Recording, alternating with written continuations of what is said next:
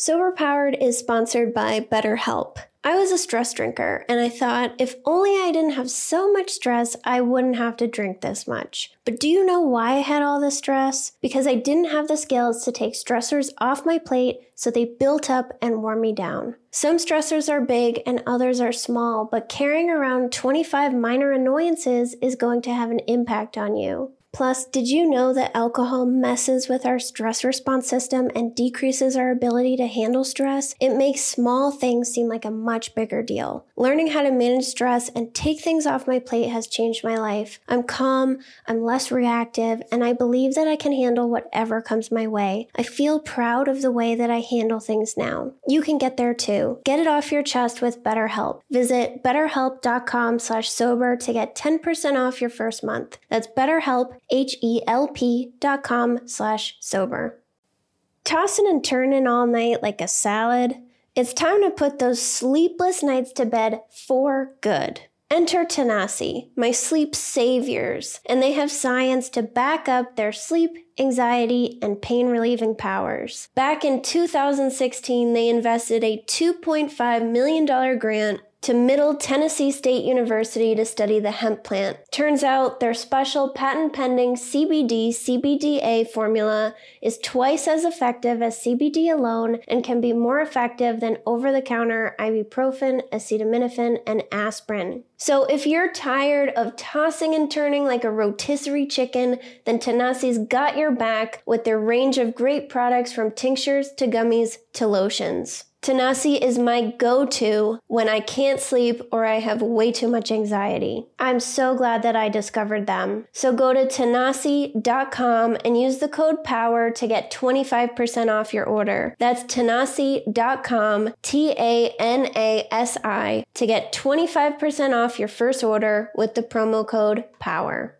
Are you tired of your digestive system feeling like a circus act gone wrong? Introducing Ritual's 3 in 1 gut superhero, Synbiotic Plus, a probiotic, prebiotic, and postbiotic all rolled into one. And with 25% off with the code POWER, there's no better time to check out Ritual. Let's break it down. Probiotics are like the cool kids at the gut party, keeping everything in check and making sure the good vibes are flowing. Prebiotics are their wingmen, fueling the party with all the right snacks to keep the good bacteria thriving. And postbiotics, well, they're like the cleanup crew, sweeping away the mess and leaving your gut feeling fresh and fabulous. So say goodbye to the gut drama and remember, there's no more shame in your gut game. Synbiotic Plus and Ritual are here to celebrate, not hide your insides. Get 25% off your first month for a limited time at ritual.com slash power.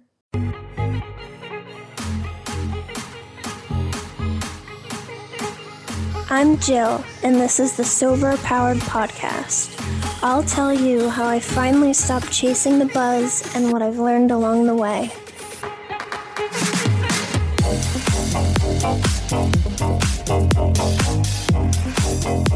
Welcome to the Sober Powered Podcast. This is the first episode. I'm your host, Gill.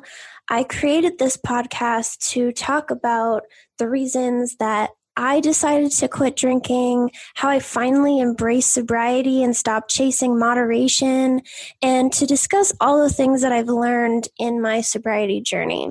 So, I have a master's in biology. So, when I talk about something like alcohol cravings or anxiety, I will also explain to you what's going on in our brains that make these things occur. I think so many of us are living in denial about our drinking. We will come to the conclusion, I am not an alcoholic because, and then list out a ton of reasons why our drinking isn't that bad. And what I want you guys to understand is you don't have to be the worst drinker in the whole world. You don't have to look like you know, whatever is in your mind that defines an alcoholic.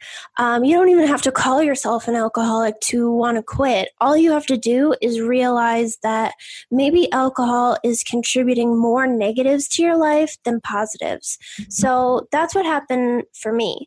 So I got my master's degree while I was drinking. Um, I graduated early, even with a 3.9 GPA, all while I was drinking every single day.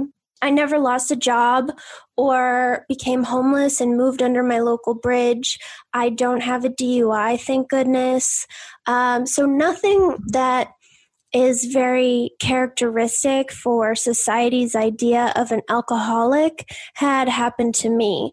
But what was happening is all of my damage from my drinking was internal.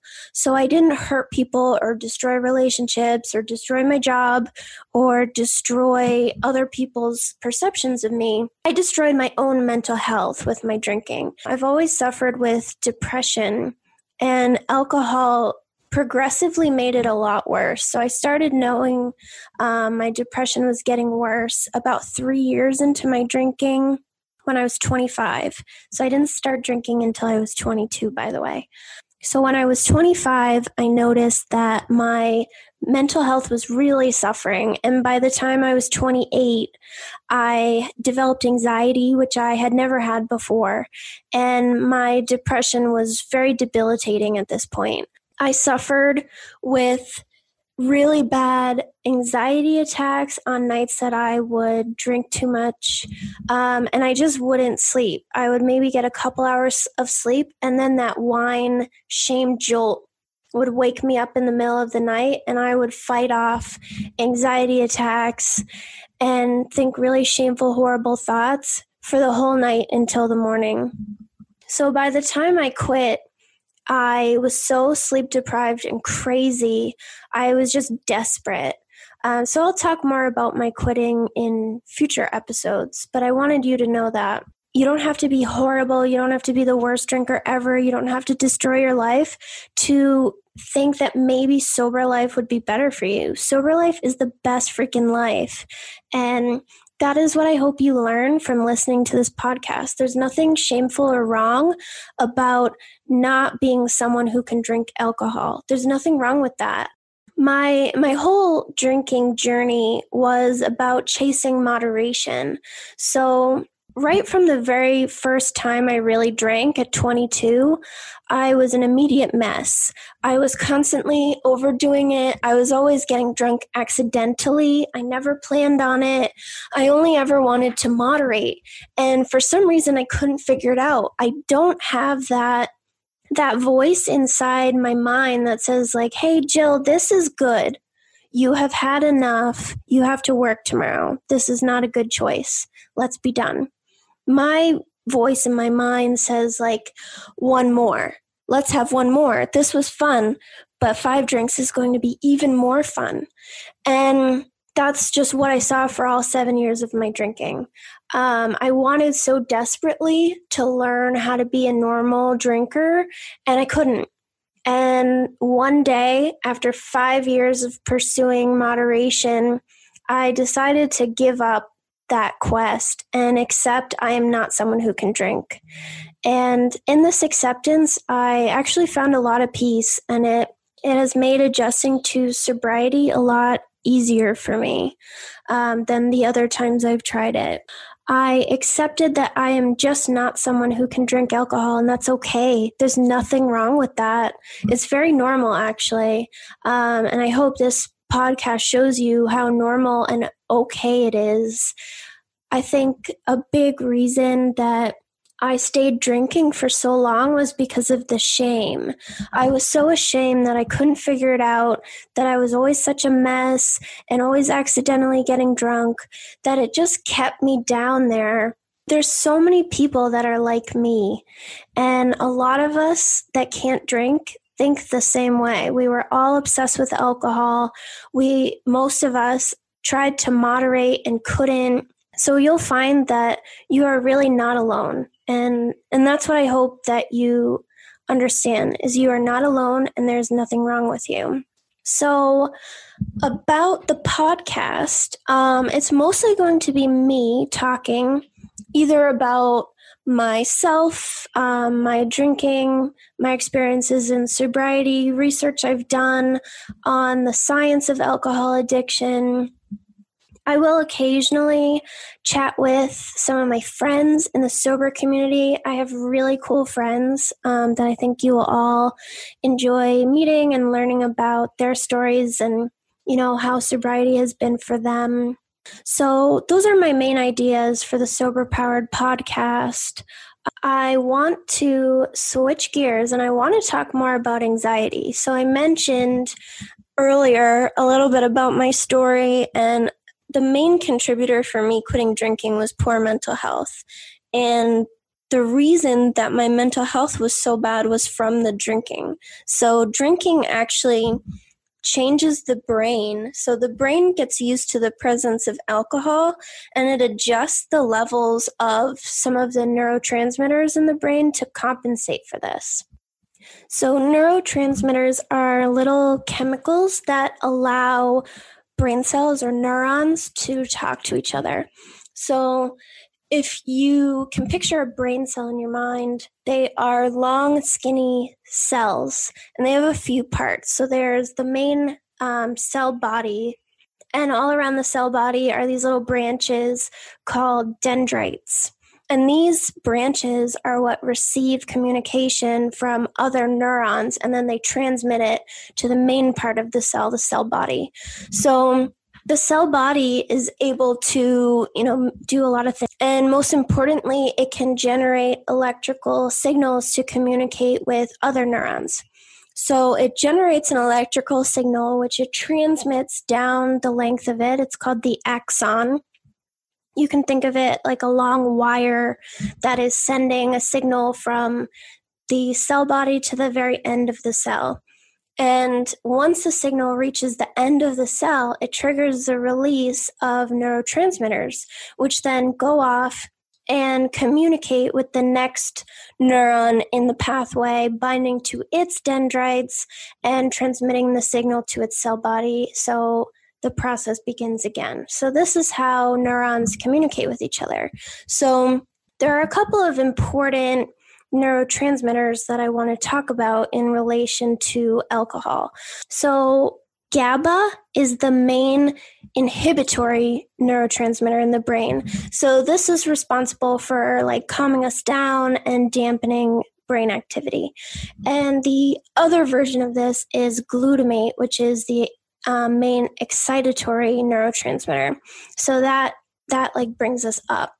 So, since neurons are constantly communicating and exciting each other, overstimulation can cause problems like epilepsy. So, this is why GABA is important. Um, it tells the brain to, you know, slow down, relax. So, GABA causes a reduction of anxiety, and too much GABA would lead to something like a coma what alcohol does in the brain is it binds to GABA receptors and it causes a calming feeling. So that's why we drink to relax. So, something I learned in my drinking very early on was when you're stressed, you drink and then the stress goes away. And because I had so much stress, I just started drinking every day and alcohol would calm me down. So that's because it was stimulating GABA, which results in inhibiting, you know, the communication between neurons and it, it produces a calming feeling. The bad thing about this is with a lot of alcohol presence in the brain, your brain adapts. So there's something called GABA adaptation. So your brain is going to reduce the amount of GABA receptors to try to compensate for all the alcohol in your brain that's binding to them and promoting calming feeling. So it's going to reduce the ability to get um, that same calming feeling. So we have to drink more to have the same response. So, with this GABA adaptation, when you are not drinking, you become anxious and agitated. Um, so, this is a main reason that when people quit and they have you know, massive anxiety as a result, they will drink again to relieve it because drinking stimulates GABA and it makes you feel calm. But what you're really doing is you're causing more anxiety. And that's what I saw in myself. My anxiety, first, I never even had it. So I've never suffered with anxiety my whole life. And then all of a sudden, at 28, six years into my drinking, I developed massive anxiety that only got worse and worse and worse. And the nights that I drank the most were the nights that I suffered the most when alcohol started wearing off. I felt absolutely crazy. So before, I would be awake all night long, going nuts, fighting off anxiety attacks. I wouldn't sleep.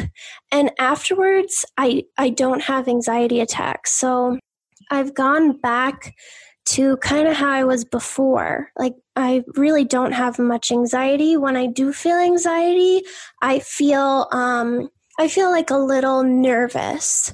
Um, so I'm almost eight months sober and I haven't had a single anxiety issue in that entire time. I have not been up all night fighting off anxiety. I don't wake up with that jolt in the middle of the night anymore. And I saw this really happen right away. So, the way that you respond to quitting drinking is going to be different for everybody, you know, based on how your brain has adapted to alcohol, based on how much you drank and for how long. But I saw an immediate improvement in my anxiety and it stayed that way consistently for eight months. Some people will have um, they'll have increased anxiety in the beginning and then without the presence of alcohol your brain can adapt back before. So right now it's just expecting a constant flood of alcohol to be stimulating certain things that wouldn't normally be stimulated in that way. And that's why the brain chemistry changes. But as you show it, like, no, alcohol is not hanging around here anymore, the brain chemistry will adapt to that in a positive way and it will start to go back to normal. So I hope that was helpful for you. I hope that makes sense. Um, there are other neurotransmitters that come into play here, you know, with anxiety and also with depression that I can talk about at a later time. But I just wanted to provide some education on why you feel so anxious and horrible um, when the alcohol wears off or when you decide to try to quit. So if you are feeling very anxious and it's making it difficult to quit drinking, I would definitely reach out to your doctor, um, talk to them, tell them what's going on. I'm sure they can help you in some way. I really hope that you liked the first episode of the Sober Powered podcast. Um, you can follow me on Instagram. If you have anything that you want to learn about, you want me to talk about, feel free to shoot me a message over there and let me know. I would really appreciate if you could um, like, subscribe, and review this podcast so that we can get the message out there. I want everyone to know there's nothing wrong with you and you are not alone. That is the purpose for me creating this whole podcast. Um, so I really appreciate you guys, and I will talk to you next week.